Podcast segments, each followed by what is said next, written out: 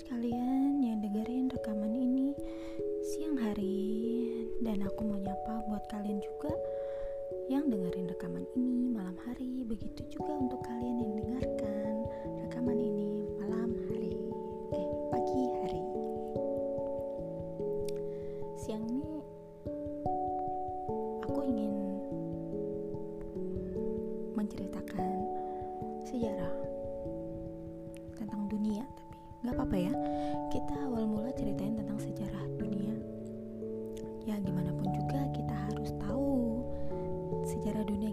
seperti apa? Karena kita bagian dari dunia ini dan Indonesia juga bagian dari dunia ini. Jadi sepatutnya lah kita tahu apa yang terjadi di dunia ini. Walaupun tidak lengkap dan hanya beberapa yang kita tahu tapi setidaknya kita punya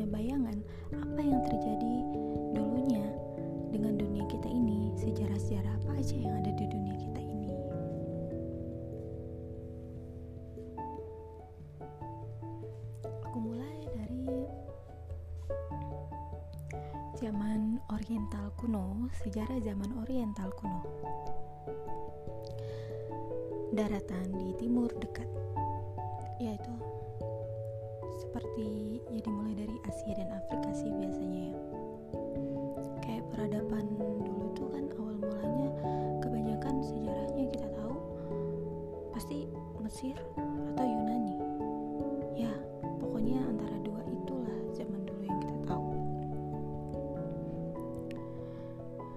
langsung Oriental kuno meliputi Asia dan sebagian Afrika yaitu Mesir yang sebelumnya dianggap sebagai bagian dari Asia. Studi tentang sejarah Oriental mungkin menghilangkan pertimbangan tentang timur jauh, luatan lautan luas, deretan pegunungan yang panjang, dan padang pasir yang memisahkan India, Cina, Indochina, dan Jepang dari wilayah lain di Asia.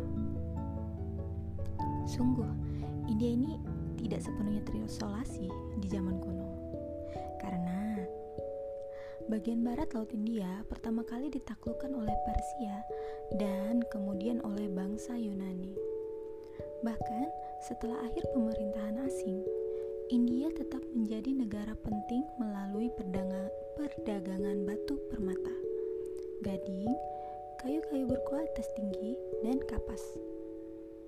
Jadi dulu India itu penghasil batu permata, gading, gading gajah, dan kayu-kayu berkualitas tinggi dan juga kapas. Cina selama masa kuno juga telah melakukan perdagangan asing dan dikenal sebagai daratan sutra atau serika. Di mana barang-barang yang terbuat dari sutra bisa sampai ke pasar-pasar di Asia Barat dan Eropa. Tetapi tidak sampai hingga abad ke-19 di era kita bahwa Timur Dekat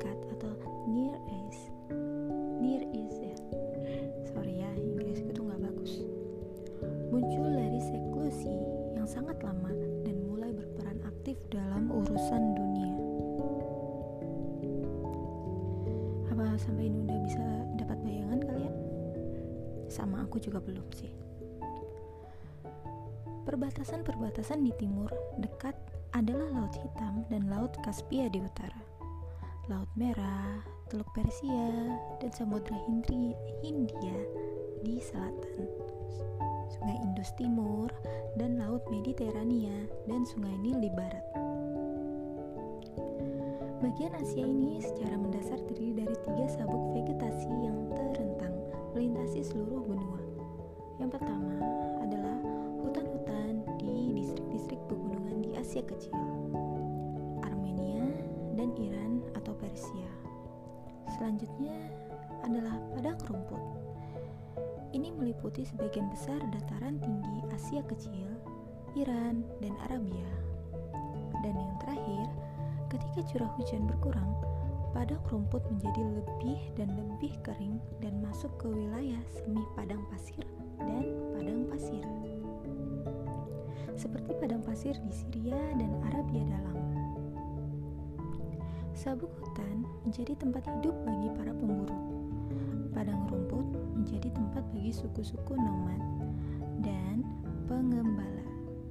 Sementara untuk padang pasir, tempat yang bisa dihuni hanya wilayah oasis. Masih ingat kan oasis itu apa? Mata air di tengah pegur, di tengah gurun. Tidak ada tempat yang bisa dihuni di kehidupan agrikultural tidak bisa mereka lakukan kecuali di mana mereka mendapatkan jaminan pasokan air. Mereka memperoleh jaminan ini di lembah-lembah Tigris, Eufrat, dan Nil. Dua sungai terkenal muncul di pegunungan Armenia, Sungai Tigris dan Sungai Eufrat.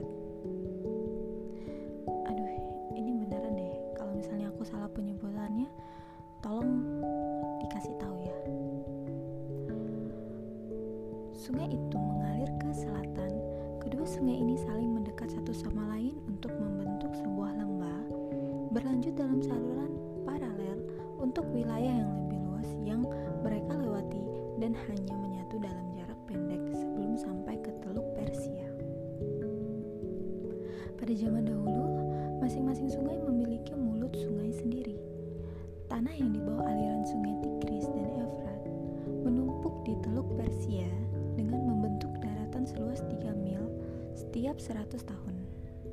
Jadi setiap 100 tahun uh, aliran sungai itu menumpuk di Teluk Persia. Jadi membentuk daratan yang luas.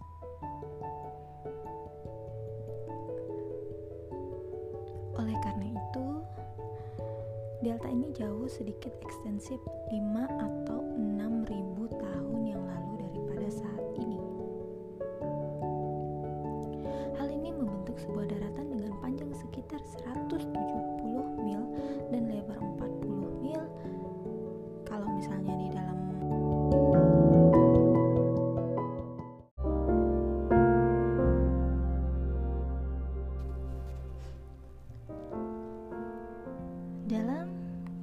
perjanjian lama, delta ini dinamakan daratan Shinar, Land of Shinar. Kita mengenalnya dengan lebih baik sebagai Babilonia. Nama itu ditiru dari nama Babylon yang menjadi kota utama dan ibu kota pada saat itu. Daratan Babilonia dulu sangat subur. Tanah aluvial ketika mendapat cukup air bisa menghasilkan panen gandum, barley, dan mil yang berlimpah. Buah dari pohon kurma menyediakan makanan yang bergizi, walaupun tidak ada batu, tanah liat ada di mana-mana. Diolah dan dicetak menjadi batu bata dan setelah itu dikeringkan di bawah cahaya matahari. Tanah liat akhirnya menjadi semacam batako. Ya kalau kalau sekarang kan kita kalau bangun rumah kan memang butuh batako. Bahan bangunan yang paling murah yang bisa dibayangkan karena memang objeknya terlihat juga pada saat sekarang. Sungguh, alam saat itu telah memberi banyak keuntungan bagi Babilonia. Karena itu, kita tidak bisa memahami mengapa dari zaman eh, kita bisa memahami mengapa dari zaman prasejarah berbagai bangsa telah tertarik dengan wilayah Babilonia itu dan mengapa dari sanalah kita menemukan dasar peradaban awal. Jadi menurut para sejarawan, teori-teori sejarawan di luaran semuanya itu rata-rata setuju kalau misalnya peradaban awal itu dimulai dari daratan Babilonia. Itu menurut mereka. Lanjut sungai Nil adalah sungai terpanjang di Afrika. Nil putih terbentuk di danau-danau Nyanza mengalir ke utara dan mendapat air dari Nil Biru dekat kota modern Khartoum. Dari titik ini, aliran sungai terpecah menjadi lima aliran deras sungai berbatu yang secara salah dinamakan katarak. Tulisannya sih catarak atau biasa disebut air terjun yang terjal sekali yang bisa dilintasi dengan perahu. Katarak berhenti di dekat kepulauan Pale dan membentuk Mesir atas. Mesir atas adalah sebuah lembah dengan panjang 500 mil dan lebar 30 mil. Garis tanah yang bisa diolah di setiap sisi sungai rata-rata lebarnya hanya 8 mil saja. Tidak jauh dari kota modern Kairo. Perbukitan mengelilingi lembah Nil terbagi menjadi beberapa cabang dan membentuk delta Lower Egypt atau Mesir bawah. Arus sungai yang lambat melewati wilayah berawa-rawa dan akhirnya tiga sungai besar berakhir di Laut Mediterania.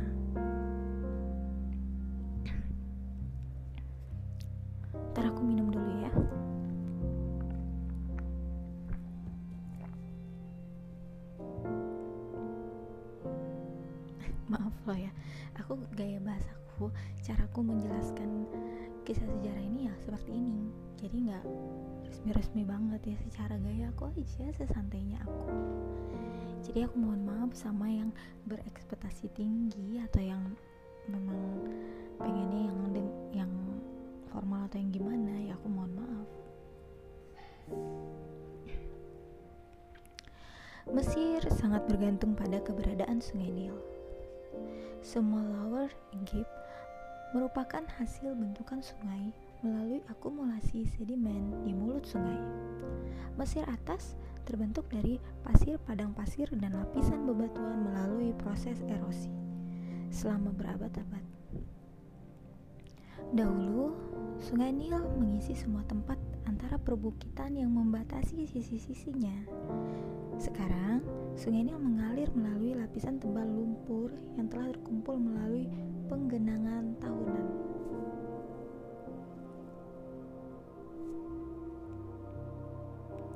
Di Mesir, seperti di Babilonia, setiap kondisi menjadi mudah bagi orang-orang untuk tinggal dan berkembang. Tanah Mesir, mungkin tanah tersubur dunia saat itu, menghasilkan panen tiga kali dalam setahun. Tanaman kurma yang mengagumkan adalah tanaman asli Mesir. Tanah liat, lembah, dan bebatuan dari pegunungan terdekat menyediakan bahan bangunan. Iklim panas dan kering membuat penduduk Mesir bisa hidup dengan sedikit tempat tinggal dan pakaian. Nil menjadi jalur perdagangan domestik pada saat itu. Hal-hal yang menguntungkan itu membuat jumlah penduduk Mesir meningkat dan berkumpul dalam komunitas yang padat. Pada saat ketika bangsa-bangsa di sekitar mereka bahkan Babilonia masih berada dalam kegelapan zaman prasejarah. Mesir telah merasuki cahaya sejarah. Jadi misalnya mereka masih zaman prasejarah, tapi si Mesir udah lompat ke satu tahap ke zaman sejarah. Lanjut bangsa-bangsa timur dekat. Lembah Nil sepertinya telah dihuni di periode sangat kuno oleh manusia Neolitikum di tahap kebudayaan barbarian. Mereka membuat peralatan indah dari batu api yang dipoles, gerabah dengan aneka bentuk, membuat batu bata, berlayar dengan perahu di sungai Nil, memelihara sejumlah binatang bermanfaat seperti sapi, keledai, kambing, dan mengolah tanah pada masa itu. Pada masa itu juga mereka melebur tembaga dan menulis tanda-tanda fonetik. Metalurgi dan tulisan bunyi muncul di Mesir lebih awal daripada tempat lainnya di dunia, seperti bangsa-bangsa barbar lainnya. Orang Mesir Neolitikum pada awalnya pasti hidup sebagai suku-suku terpisah di bawah kekuasaan para pimpinan. Saat peradaban berlanjut, Organisasi suku membentuk negara kota, yaitu komunitas kecil dan independen. masing-masing berpusat pada kota besar atau kota kecil.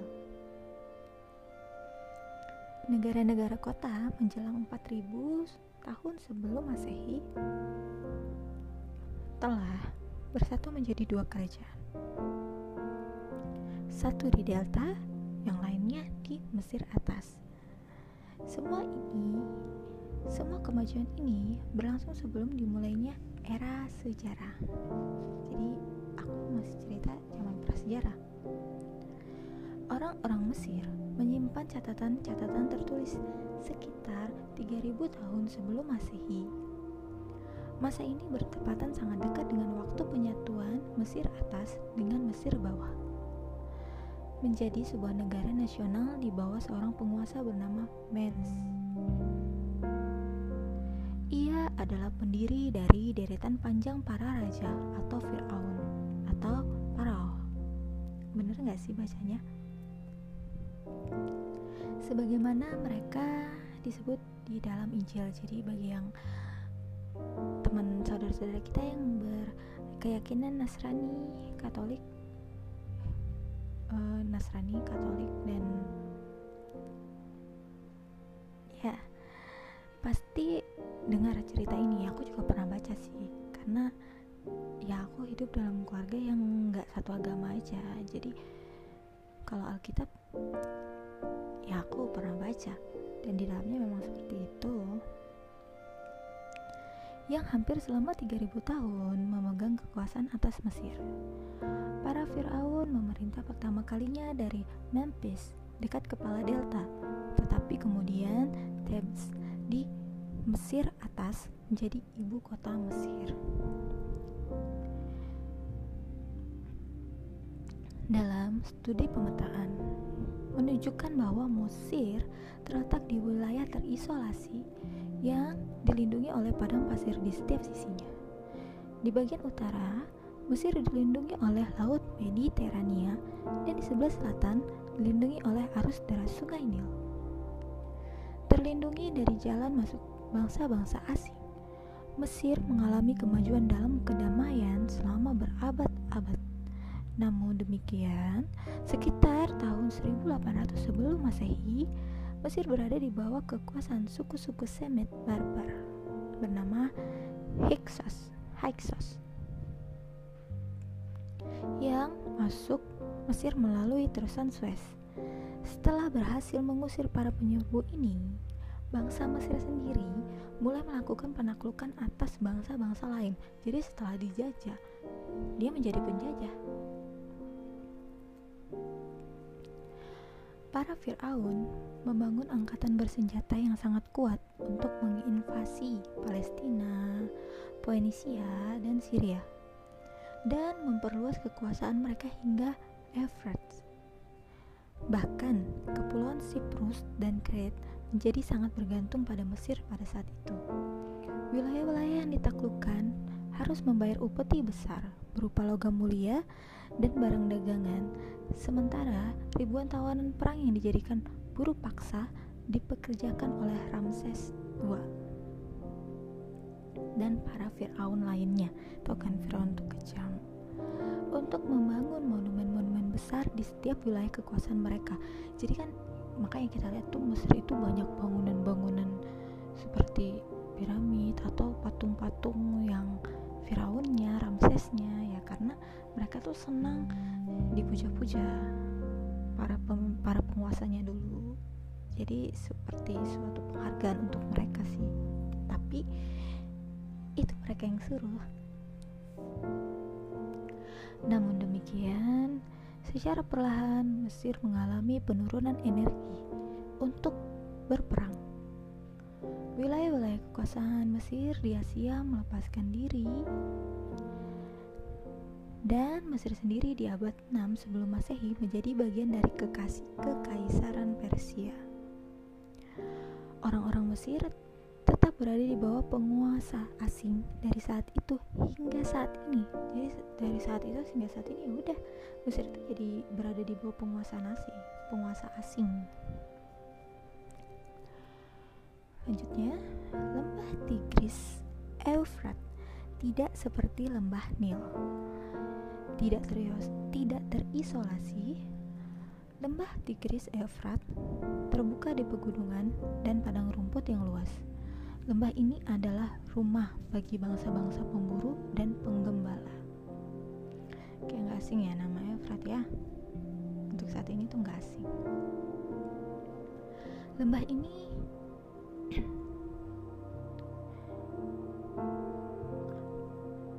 para pemburu bermigrasi mereka ke daratan ke dataran subur yang dilalui dua sungai ini membentuk ciri konstan sejarah Babilonia. Penghuni paling awal dataran Shinar adalah bangsa Sumeria. Mereka masuk ke lembah ini melalui terusan di pegunungan timur dan utara, sekitar 400 tahun sebelum Kristus. Aku baru dengar sih kayak gini. Jadi maksudnya sebelum Kristus itu sebelum Nabi Isa lahir sepertinya mereka secara bertahap menetap dengan menjalani kehidupan agrikultural dan membentuk sejumlah negara-negara kota independen masing-masing dengan raja dan dewa panutannya sendiri. Setelah bangsa Sumeria, masuklah bangsa-bangsa yang berbicara bahasa Semit dari Arabia Utara di bawah pemimpin bernama Sargon atau itu terjadi sekitar 2800 tahun sebelum Masehi. Bangsa Semits menundukkan Sumeria dan mulai mengadopsi peradaban mereka. Sargon menyatukan semua negara kota Sumeria. Ia juga menaklukkan wilayah-wilayah hingga jauh ke barat di Syria dan menguasai wilayah-wilayah di Mediterania. Sesungguhnya, Sargon adalah penakluk pertama dunia. Beberapa abad kemudian, penguasa Semit besar lainnya, Hammurabi, sekitar 2100 tahun sebelum Masehi, menjadikan kota tempat tinggalnya, yaitu Babylon, yang sebelumnya merupakan kota yang tidak jelas dan tidak penting, menjadi ibu kota dari apa yang dinamakan Kerajaan Babilonia. Kerajaan Babylon kayak ini aku baca sih kisahnya tuh di Alkitab tuh banyak.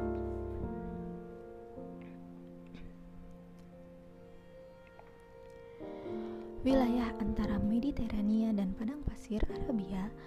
terdiri dari tiga negara kecil, Syria, Phoenicia, dan Palestina. Dilihat dari letaknya, ketiga negara ini menjadi jalur utama di timur dekat dan rute-rute karavan yang menghubungkan Nil dan Efrat. Penduduk ketiga negara ini berbicara bahasa Semit dan mungkin berasal dari Arabia Utara. Mereka dikenal sebagai Aramean atau Syrian Phoenician, dan Yahudi. Tidak seorang pun dari bangsa-bangsa ini pernah memainkan peran penting dalam sejarah Oriental. Dalam sejarah Oriental, kita masih dalam kisah sejarah Oriental, tetapi masing-masing memberi kontribusi penting bagi peradaban Oriental. Pedagang yang hebat yang membeli dan menjual di seluruh Asia Barat.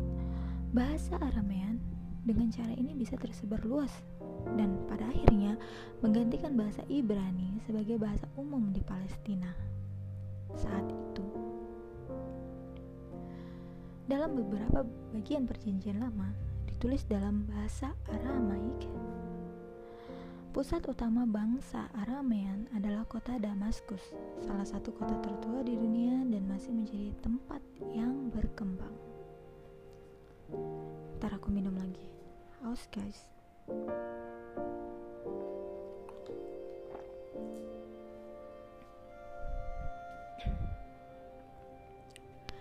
Bangsa Ponesian menempati wilayah sempit di sepanjang pantai dengan panjang 120 mil dan lebar sekitar 12 mil di antara pegunungan Lebanon dan laut.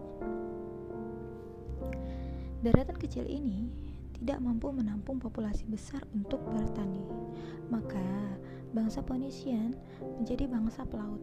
Jadi jadi pelaut hei mereka menggunakan kayu cedar Lebanon yang lunak dan putih sebagai bahan untuk membuat perahu dan mereka meniru perahu-perahu Mesir yang pernah memasuki pelabuhan mereka sebagai contoh untuk membuat perahu mereka. Kota-kota besar di Poenisia seperti Sidon dan Tyre dan Tyre menjadi pusat perdagangan di seluruh Mediterania saat